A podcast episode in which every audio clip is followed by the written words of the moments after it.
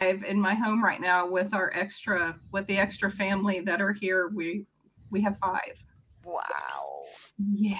Wow. So we're Oh, so we're nice. just talking so we're just talking about dogs. Um, so We that's are. the that's a great segue to uh, introduce our introduce our social advocacy series. Um, so no link there. I've got yeah, no, cats. no link, no link. It's just totally random. But thank you Yeah. so much for for tuning in. Today we've got Lisa Palmer, the chief technical advisor for Splunk, uh, joining us. So thank you so much for joining Sarah and I, Lisa. It's lovely to be here. Thanks for hosting me. Oh, an absolute pleasure. And it's our it's our Christmas festive season, so you'll see that I've got the Christmas jumper on. Um, you can't quite see it, but um, it's of Santa going to the pub. There's lots of yeah. There's uh, Sarah drinking uh, what might be water, or it might be stronger than that. I've got, and, I've got uh, to go to the gym after this, Tim. It's not. It's water. So. yeah, exactly. It's just water.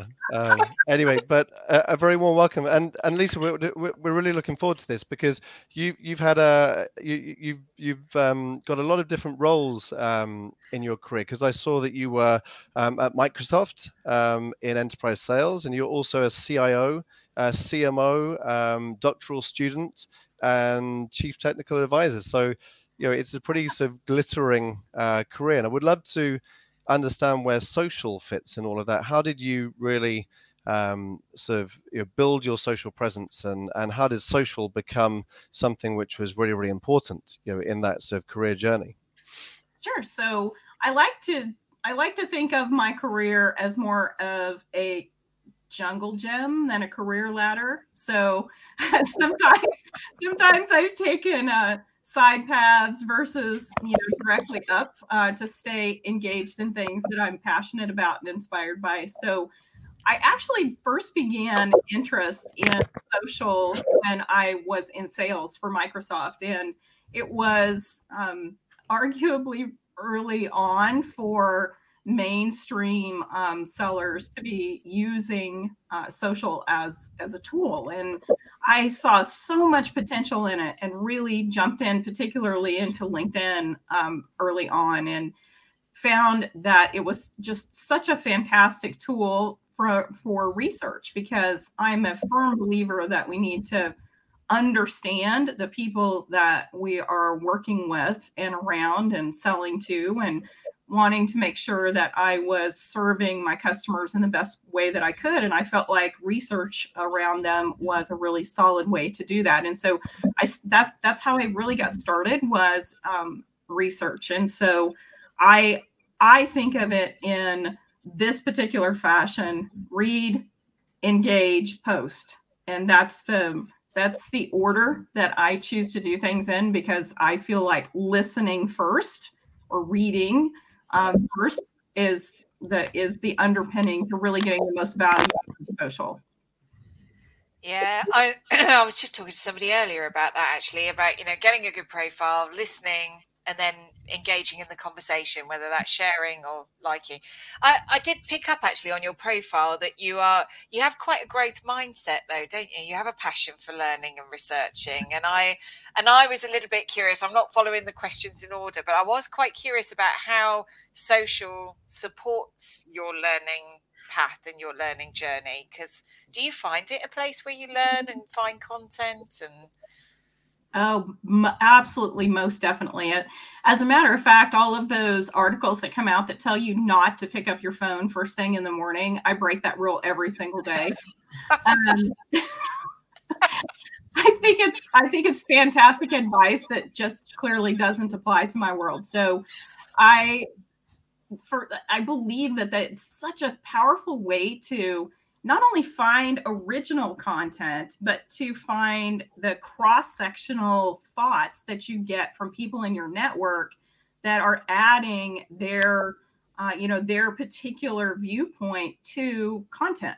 So I love when somebody will take a, a big picture uh, article, like something that comes out of Forbes or HBR, and add their own perspective to why they think that matters in the world because every single one of us comes to the table with a truly unique perspective and getting to learn through the eyes of these this really rich tapestry of people that exist on social i can't imagine anything more powerful for lifelong learners. Yeah, and I, I think I, I, think what we've found, Sarah, haven't we? Because that's so true, um, Lisa. That everyone who's been successful on social has a passion for learning. I yeah. think that's been like a, a, very common thread, and and I suppose you know people don't necessarily pick up the newspaper nowadays, and you know with everything changing, then LinkedIn is a lot of people's source of of you know of business news or business relevancy and uh, and even the people that are not successful or posting on social are, are sort of lurking there reading aren't they? Um, quite a lot of the senior execs. So um, yeah no i think that's i think that's really interesting. And i i had a question of how much time you you kind of freed up to, to use social. I mean you're you're obviously a busy executive um, and you you know in you know when you're in enterprise sales and Microsoft, you were un- undoubtedly extremely busy then and some time poor. Uh, how how did you create the time, you know, to explore social and to read and to engage? Well, to be uh, completely honest, I use it in every spare moment of my days. So I I have raised four kids. Um, life very was very busy for me uh, as it is for everyone uh, and any spare moment where you have your phone and you're you know you, you need to run to the market but you're stuck in traffic you're s- stuck in a parking lot you're waiting for a child to come out of of sports practice whatever the case may be i filled that time with learning and engaging on through social. And for me, it was very high return for the moments, those kind of captured, stolen moments that I had available. And uh, when I say return, I mean that I learned at every moment that uh, you know anytime you've got the opportunity to, to read to see what other people care about i think that as humans we tend to be what i call inside out thinkers we're entrenched every day in my world, my processes, um, my environment, right? And what we can do through the power of social is to flip that perspective and begin to be outside in thinkers.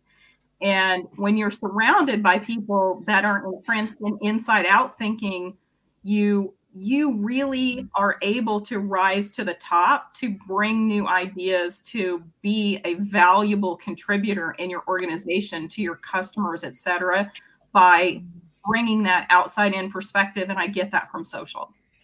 I think you know that's a, I love that point actually because um I, I, know a lot of executives and leaders they do th- use time as a bit of a factor. It's like you know I just don't have the time for it, and and I always think, well, I'm not sure you really understand the value of it actually, because if you understood the value that you could get from it, then you'd make time. And I and I also think it's not until you're a parent that you realise how much spare time you had before you had kids. I don't know yeah. about you, but yeah, one feels you you never think you can fit another one in and then you have two and then you have three or in your case lisa you have four don't know how you did that. Um, so yeah, so I love that idea about you know time and you know the inside out and outside flipping the perspective. I, would be curious to know then other executives and leaders um, that you how what would you say to them that, that you know people that are perhaps a little bit on the edge of oh I know I need to be on social but I don't quite I don't really know how to be is quite often the question or i don't i don't know how to be and i don't know what my content should be. I don't know what i should share. People aren't interested in what i have to mm-hmm. share. How would you answer that lisa? Well i think as executives it is our responsibility to continually be uh, abreast of what's happening in our marketplace what what challenges are our customers facing what uh, headwinds do we have and what are others doing to creatively problem solve? And the social gives us that opportunity to see and experience what's happening in the marketplace live as well as to engage with those people who are predicting what's coming next. And so as executives i feel like it is our responsibility to get plugged into social as part of your learning uh, your daily learning journey and your responsibilities in guiding your organizations forward. So, for those that are learning that see learning as a valuable portion of their role irrespective of what level of the organization you're in if you think learning matters then you need to be on social um, and then it, as far as how do you get started i like this read engage post in that order uh, it, if you get comfortable reading I call that listening from a social perspective. If you're first comfortable reading and then you start to, and, and when I say engage, like or comment on something somebody else is saying. I had this described to me, and I, I love this that if you go and comment on something somebody else posted, it's sort of like walking up at a dinner party and joining somebody else's conversation versus if you post something yourself, you're kind of standing over in the corner going, "Hey, come and come and talk to me." and I I love the visualization of that because I think people are much more comfortable walking up and joining that conversation than starting their own. So read, engage, read, engage, post. Yeah, no, I, I think I think uh, th- that's a good mantra for anyone to to adopt and uh, and uh, I see that Adams joined uh, uh, from from NYC, and uh, he totally agrees with your perspective, Lisa. And and he said that not all advice is necessarily good or appropriate. So I guess he was talking about your your initial uh, advice about not picking up the phone. Um, you know, I, I, think I think it seems so simple when you're saying because you totally get it, and you and you you have that desire to learn, and and you make time for it. Um, are you saying that? You know, across the tech industry, do, do you do you see that a lot of executives you uh, get it like that, or do you think there's just so much more education needed to to actually show the value, like Sarah said? I think it's happening in pockets. Some individuals are really embracing social and moving there. I also see that there isn't necessarily an understanding, to Sarah's point, by many executives about what the value proposition is for them. And I, I would say that this idea of learning via social is probably the thing that will flip the switch for executives to make that shift. So, if they are currently primarily learning through reading books or primarily learning through um, reading reading particular news uh, newspapers or uh, whatever their style is that they've developed over time, that moving that, evolving into adding a little bit of social into that learning every day, I think is the way for us to start to help them to see more value in social, that it's not just a matter of, I think people have this, um, this picture of social as sort of something you do to waste time. I actually had to counsel uh, a leader recently who told his sellers that they were not allowed, and this was not in my organization, by the way, um, but he had told his sellers that they were not allowed to be on social during work hours. And I just found that kind of shocking that in today's times that you wouldn't see the value, particularly for your sellers, in getting your brand out into the world and having them actively engaged. So I think that there's still, you know, we're evolving. It's a journey and there is progress being made. Yeah. Yeah. And, oh, go on, Tim. Well, so I was just going to say that because you produced a study into into you know how what percentage of executives are seeing the value, connecting up the business value mm. to their social account, didn't you? And and that was the that was the key stat that I took out of it that that that just didn't get through yet. And what I love about Lisa's point is it's not starting off with the business value in terms of sales revenue. It's starting off with learning and I just thought that was an interesting point through yeah. the study that you've done as well through tribals, tribals yeah. uh, good research. Yeah, I don't think executives are connected. Uh, the thing is, it's all connected to culture as well, and learn. You know, and this is what I was quite interested about your profile because you talk about this passion for learning, and that's connected to growth mindset and growth culture. And and you know, if you don't have that kind of across the company, then you are going to come down with it. Don't want you wasting time on social media. It's like, whoa, it's not wasting time. It's about building relationships. It's about connecting conversations, collaborating, innovating. you know it's all it's a much bigger it's a much bigger thing than just posting content out there and i don't think there's enough conversation about social being a learning tool rather than just a you know it, everybody seems to think it's a bit of an amplification tool so yeah yeah well for me that that's the power to it is that I really think of it as part of my ongoing lifelong learner responsibilities to myself and to my organization. And that I think if we if we put it in the lens of learning versus pushing revenue, and I, I, I don't fault people for doing that. There's there's power in the tool for that too. Um, however, I think that to get really truly mainstream acceptance of social the focus needs to be more on learning and sharing and collaborating and overall growth for all involved than on revenue generation. Now, having said that, I have a tremendous amount of revenue opportunity that becomes that comes to me that is inbound as a direct result of my engagement on social. So the the value proposition from a revenue perspective is definitely there. I just don't think that that's the tipping point tool that will get us to more understanding and engagement from uh, from executives as well as kind of flipping this culture uh, issue that Sarah just identified. Yeah, I think I think that's sometimes the crux of it, isn't it? Because I, I meet senior executives that say, oh, "I've been told to, that I got to write four blog posts a month, or or for a quarter or something like that and they either doing it because they get told to do it or because they think okay um, i hope this delivers some kind of revenue within within the sort of key top 20 accounts or something like that. And so starting off with that kind of mindset means that you're doing it because you're asked to do it or you hope that it has some direct value whereas you're getting the value from it but it comes at the you know not on the first month of the journey but a bit further down um, which is difficult to present a business case to for busy execs when there there isn't that culture. So I. I, I guess that I guess that's the interesting conundrum that I see, yeah, with the with the conversations. It's a bit chicken well, and egg. Yeah. For me, one of the most important things, Tim, is right now, for example, imagine the power that a strong brand from your leadership team has in recruiting and retention. Oh, yes. Oh, yes. Let's talk about that, Lisa. Go on.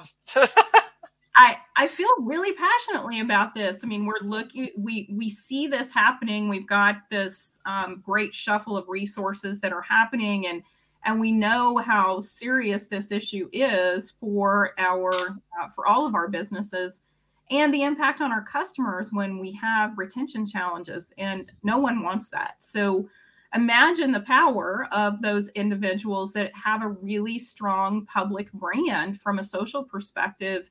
It's easier for you to attract and retain talent when people feel like they know they've got some kind of an understanding of who your leaders are and not necessarily in the shiniest way. So uh, I'll tell you that m- some of my top performing posts are things where I tell them what a hot mess my life can be sometimes in trying to get things done. And I really let people see behind the curtain around what uh, challenges I face in trying to get my dissertation done and trying to write a book and all of the learning journey that I go through and doing these things. Those um, those are really uh, high engagement posts, which tells me that people want to see that. They want to know who you are as an individual. And I feel like um, letting them see who you are, both the pros and the cons, the challenges and the opportunities, really helps to get attract people to want to work with you. I'm going to say the A word. It's all about authenticity, yeah. isn't it, Tim? Ding ding. We have to get that in, but it absolutely is true, though, isn't it? I just, I, I just love what you've just explained there, Lisa. It is so true. But do you know, I do wonder that I do think a lot of people have that challenge because they don't. They're a bit afraid to op- open up the curtain, if you like, there is a bit of resistance to that because they're kind of like, well, this is my work persona and this is my family persona, and I don't really want the two mixing. Well, I, I would say that I um, was right at the forefront. I was that person. I was that individual. And I've always been very careful to curate my work life and my home life. And I really had a pretty strong boundary between them for many, many years. And actually, every year I take on an annual theme word.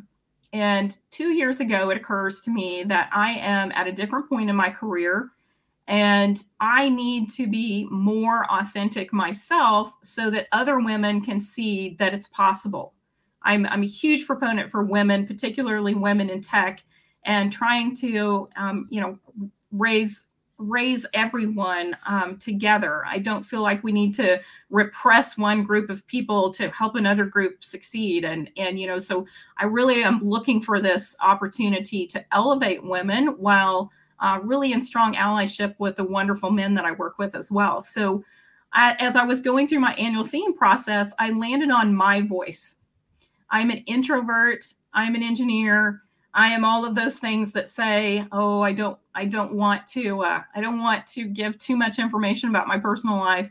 And when I decided to do this, this was my way of helping others. I really wanted to make it easier for the women who come behind me. I want to make it easier for men uh, who are working with women to understand some of the challenges that they face and to build more empathy kind of a, a um, between us. And so I did this. I, I took on the annual theme of my voice, and this happened right as the pandemic was really taking off in the US. And as a result of that, I ended up on dozens and dozens and dozens of podcasts, which was totally foreign to me. I had never been this open um, in in external dialogue before, uh, without scripts and without executive communications, and without all of those tools that make us uh, that make us shiny uh, in the way that we externally interact. And uh, I have found that journey to be challenging to be honest. I mean, I I was so uncomfortable at first, and then it gets easier.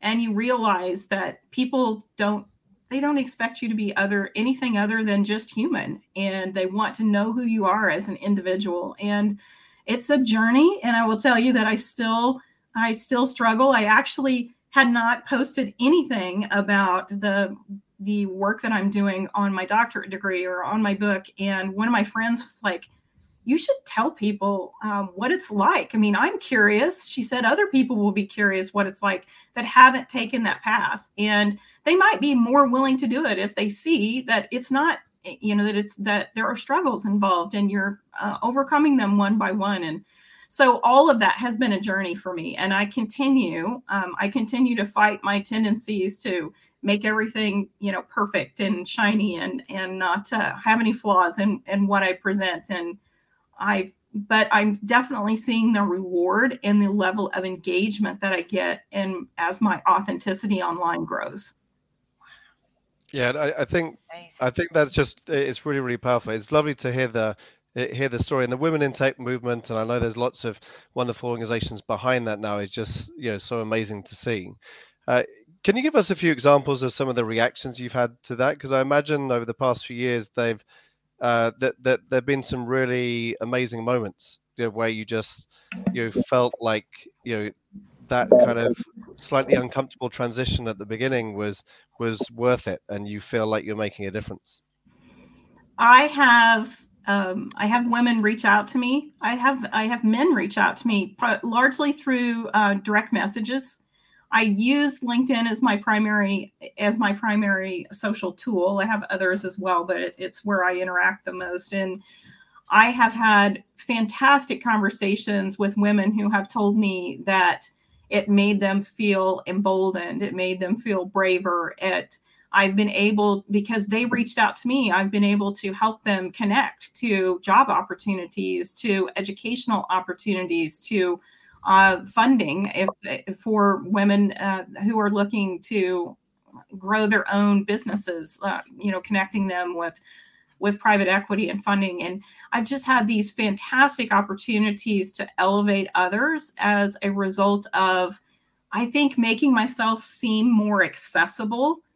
And as individuals, you know, you, you don't realize that you have a persona um, that can be that people think that you're out of touch that you're not going to be somebody that is just a regular person that could that would chat with them or care about what happens in, in their lives and and work with them. And that to me just seemed crazy. I i'm super open and i love to help people and i i would uh, be uh, genuinely pleased for people to do that but no one knew that until i changed the way i was interacting externally. So I have had everything happen from uh, helping individuals to launch their own businesses to um, move themselves into new jobs. I, I uh, actually spoke with one woman who decided that she was going to drop out of the workforce for a while and focus on her family. And I and she I think felt better about that after our conversation. And those all of those things across the human spectrum um, and many others. It's been incredibly rewarding for me to be able to, I, you know, share that it's hard. It's hard to be a working mom. It's incredibly hard. And sometimes I was just a giant failure in the moment, right? And or I would always say that I, I'm spinning plates all the time, and I dropped that one, right? Um, and I, I think it's important people to know that you can do that and you can still be successful as both a as both a parent, a family member, and and a uh, and, and be a good employee. Yeah. I think my defining moment as a parent was when I, when I took the wrong child to a party.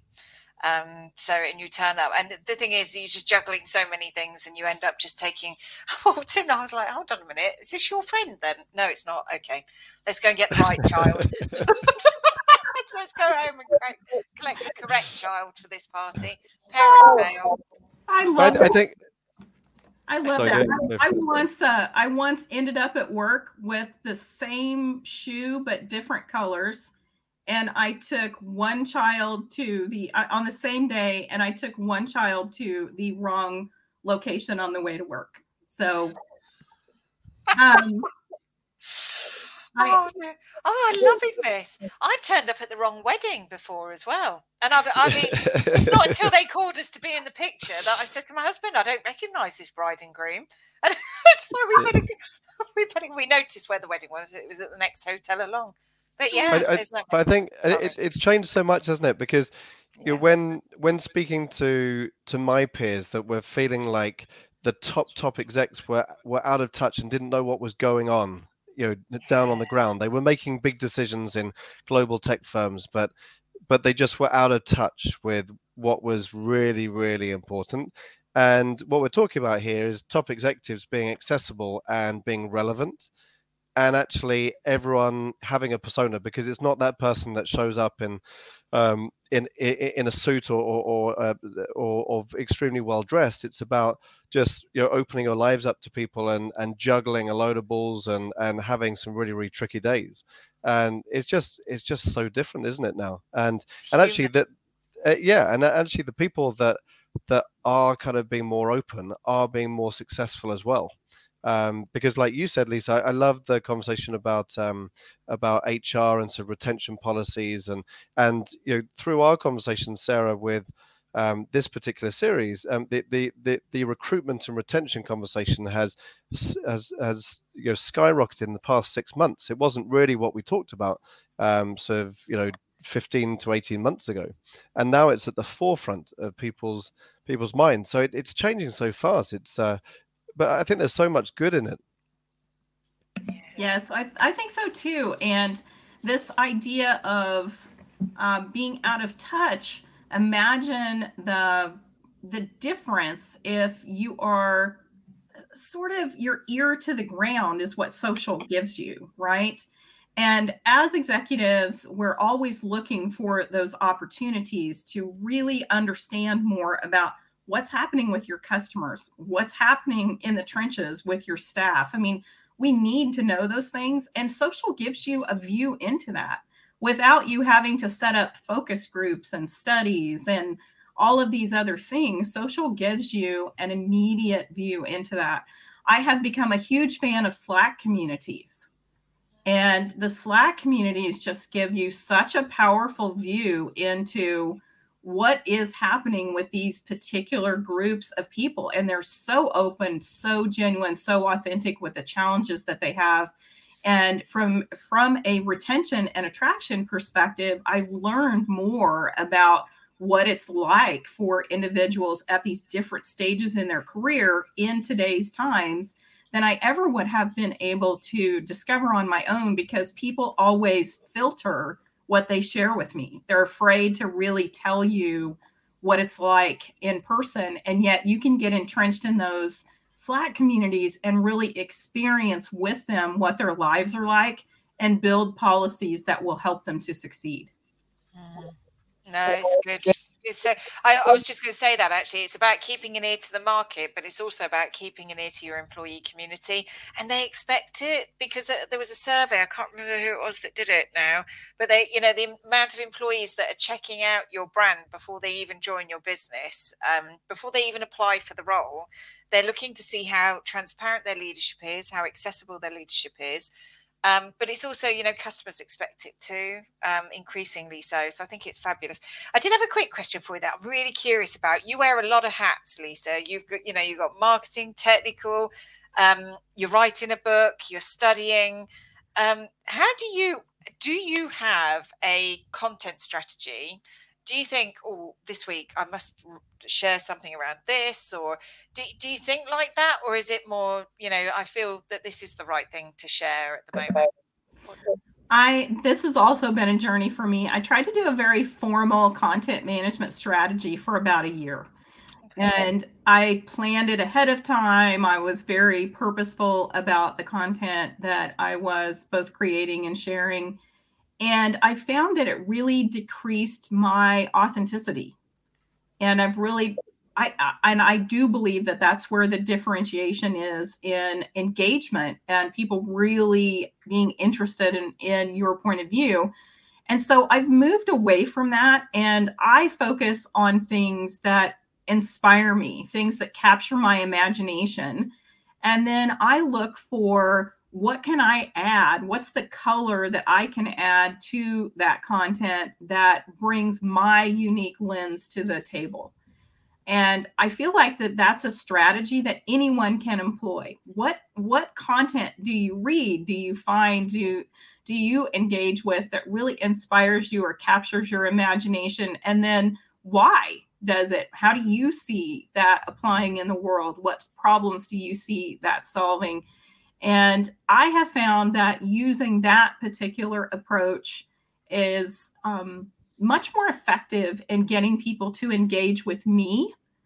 And now, of course, from a content creation perspective, when I'm doing true thought leadership content, the reality is is that all of these things that I've read and consumed and and watched, uh, you know, watched LinkedIn lives and watched all these different sources, that's all in there right? That's feeding the way that I'm creating thought leadership pieces. And so that's creating um, my particular perspective as I'm writing my book, for example. And I have I have had four really high impact conversations with individuals surrounding the topic of my book that have tangentially impacted what I'm going to write that all came from social. I would have never met these individuals without it. And, and uh, yeah, I, I, think it, I think it's great because a lot of the people that we've interviewed have. Uh, some people are very strategic and very regimented, and other people just just uh, feed off inspiration and would never even you know think about a content plan. Um, so I love that it's just turned into the inspiring nature of like as and when you want to talk about it and uh, and and to sort of you know to to engage you know with like who you want to at the at the given moment. I was interested to know you, you talked about linkedin and slack communities. Are you doing anything on I, I, know you have a presence on twitter. How do you use twitter compared to linkedin and slack communities? And do you look at tiktok or any other channels or don't you have time for uh, for those? Okay, first of all, I'm dying to do something on TikTok. I just love, love, love, love the platform. Uh, that I have been kicking that around for several weeks now about what I what I want to do there. So um excited to I think that platform has so much potential in this moment because It is exactly the kind of quick content that we have all become accustomed to and, and have started to embrace as a result of the pandemic. I think it's that our attention spans are short, our time is very short. And anyway, I, I, I, am really bullish about what is possible with uh, with TikTok. So dying to get started there. As far as how do I use Twitter versus uh, versus LinkedIn, I I like to, I do a lot of reading on Twitter. I think there is a tremendous amount of content available on Twitter. I do not tend to engage from a comments perspective much on Twitter. It seems like it more quickly becomes debates, like political debates or topical debates, or uh, it, it seems like the conversations can go in a way that isn't super productive much quicker on Twitter. So, but I find it to be a fantastic source of credible information. A lot of influencers and thought leaders post content on Twitter. So I do a lot of reading on Twitter. Uh, also, find direct messaging. pardon me. So, for example, I've I've done quite a lot on Clubhouse. I find the I find the medium to be conducive to a lot of just super open sharing of information and really deep collaboration. I think that it is largely because it's not video and people feel much more free to engage for whatever reason. So, anyway, what I have found is teaming uh, Clubhouse with Twitter and being able to use it for direct messaging with groups that we are pulling together for different clubhouse conversations et cetera can be that can be really powerful and and then on uh, from a linkedin perspective it's where i tend to engage the most um, with other people's content. Interesting. No i, th- I think i think that's a, a, really good really good joined up strategy. Really interesting to hear your thoughts on that. Yeah and also the way you've it feels like it's really embedded in your day. You don't have any strict routines. It's just it's just part of your routine. It, like you said, any spare moment, you're just like, okay, see what's going on over here, and yeah, it's habit, I guess. I suppose it's ha- having kids. You get all these pockets of five or ten minutes where you don't know what to do with yourself. Yes. So it's uh, it's it's a perfect it's a perfect time. I have a habit of filling moments with learning, and that because you know learning can be done in moments. It doesn't have to be done in in and, and, don't get me wrong when i'm working on my dissertation it's not taking moments okay? Um, uh, but i think that that ongoing learning is so possible for all of us if you get in the habit of filling those moments with learning. I like to fill moments um, this is a, a funny story that i tell that i have a I have this horrible pop dot thing on the back of my phone. All right. This is there uh, because I like to listen to I like to listen to books in the shower. I do. I, I love Audible, and I had figured out that that was like 20 minutes of time I could be learning something, and so I um, put a dot on the wall, and I go in there and I hang my phone and I I listen to Audible when I when I'm showering, and so those are the that's the kind of thing that from a learning perspective it's so habitual for me. I'm always looking for those moments that i can fill with opportunity to hear from others and to learn from their journeys and um, and to really engage outside of my daily environment. I'm looking for ways to get that outside in perspective Wow, you oh. really do fill every moment, don't you? I've just discovered loads more moments that I never knew I had. I I've been complaining I don't have any time, and I really haven't filled all my well, time. Sarah, it's five minutes until your until your personal training session. So you've got so you've got five minutes to learn something new between then. Don't don't don't just make a cup of tea or something like that. You know, um, obviously use it use it more wisely oh, this personal trainer, honestly, this is a new thing for me. I've never tried it before, but all I can say is for four days after, I just can't move. So um, I, th- I guess it must be working, or I'm very unfit. so, uh, oh dear. Well, th- th- thank you, Lisa, so much for coming on to, to speak to us. I know that we're we're pretty much up against time. Uh, it's just been uh, quite often Sarah and I have a lot of questions that we ask about you know sort of audience sizes and channels, but it was just very inspiring to hear your your learning journey and the and the inspiration around around the women in tech and just making executives relevant and just getting into the habit of of doing that. I think that was just so powerful. So we just you know loved staying on that theme. Well, it's really been a pleasure to to talk with you both. I think that there's so much potential for social to help to close some of the gaps that have been opened um, from a societal perspective. And I, I think that if we use it, if we approach things with this spirit of learning and seeking first to understand, we can, uh, you know, we can create a better world. I really, I really believe that. Wonderful. Yeah, absolutely. I've really enjoyed that, Lisa. I've really taken I've taken a few quotes from this, but culture, learning, filling moments with learning, the inside out to the outside in perspective. Um, yeah, thank you so much for sharing that. Really, really powerful. And and it and for and for those that have been watching thank you for your comments and your questions and things as well. So um and for anybody else that wants we will put this on our website so if you go on to tip uh, on a timwilliams.com i was going to yeah say. that, that, uh, i haven't and someone would probably have created that because I've got a very common name. So, uh, but so don't go there. don't go there. Don't go there if you're watching the recording. Go to onalytica.com or tribalimpact.com. In the resources section, you'll find this. So, um, but yeah, thank you so much, Lisa. Really appreciate your time. So it's really been my pleasure, and thank you for uh, for showcasing me earlier this year on your AI list. I was really, uh, really pleased to be there, honored to be among so many greats in that space. So I, I genuinely appreciate the the call out, and I want to offer to your uh, to any of your listeners, please connect with me, um, direct message me. I, we've mentioned some of the platforms that I use. I'm very accessible and would would love to know you. Wonderful. Amazing. Thank you so Thank much. You. All right. Thanks, Lisa. Take Bye-bye. care. Bye bye.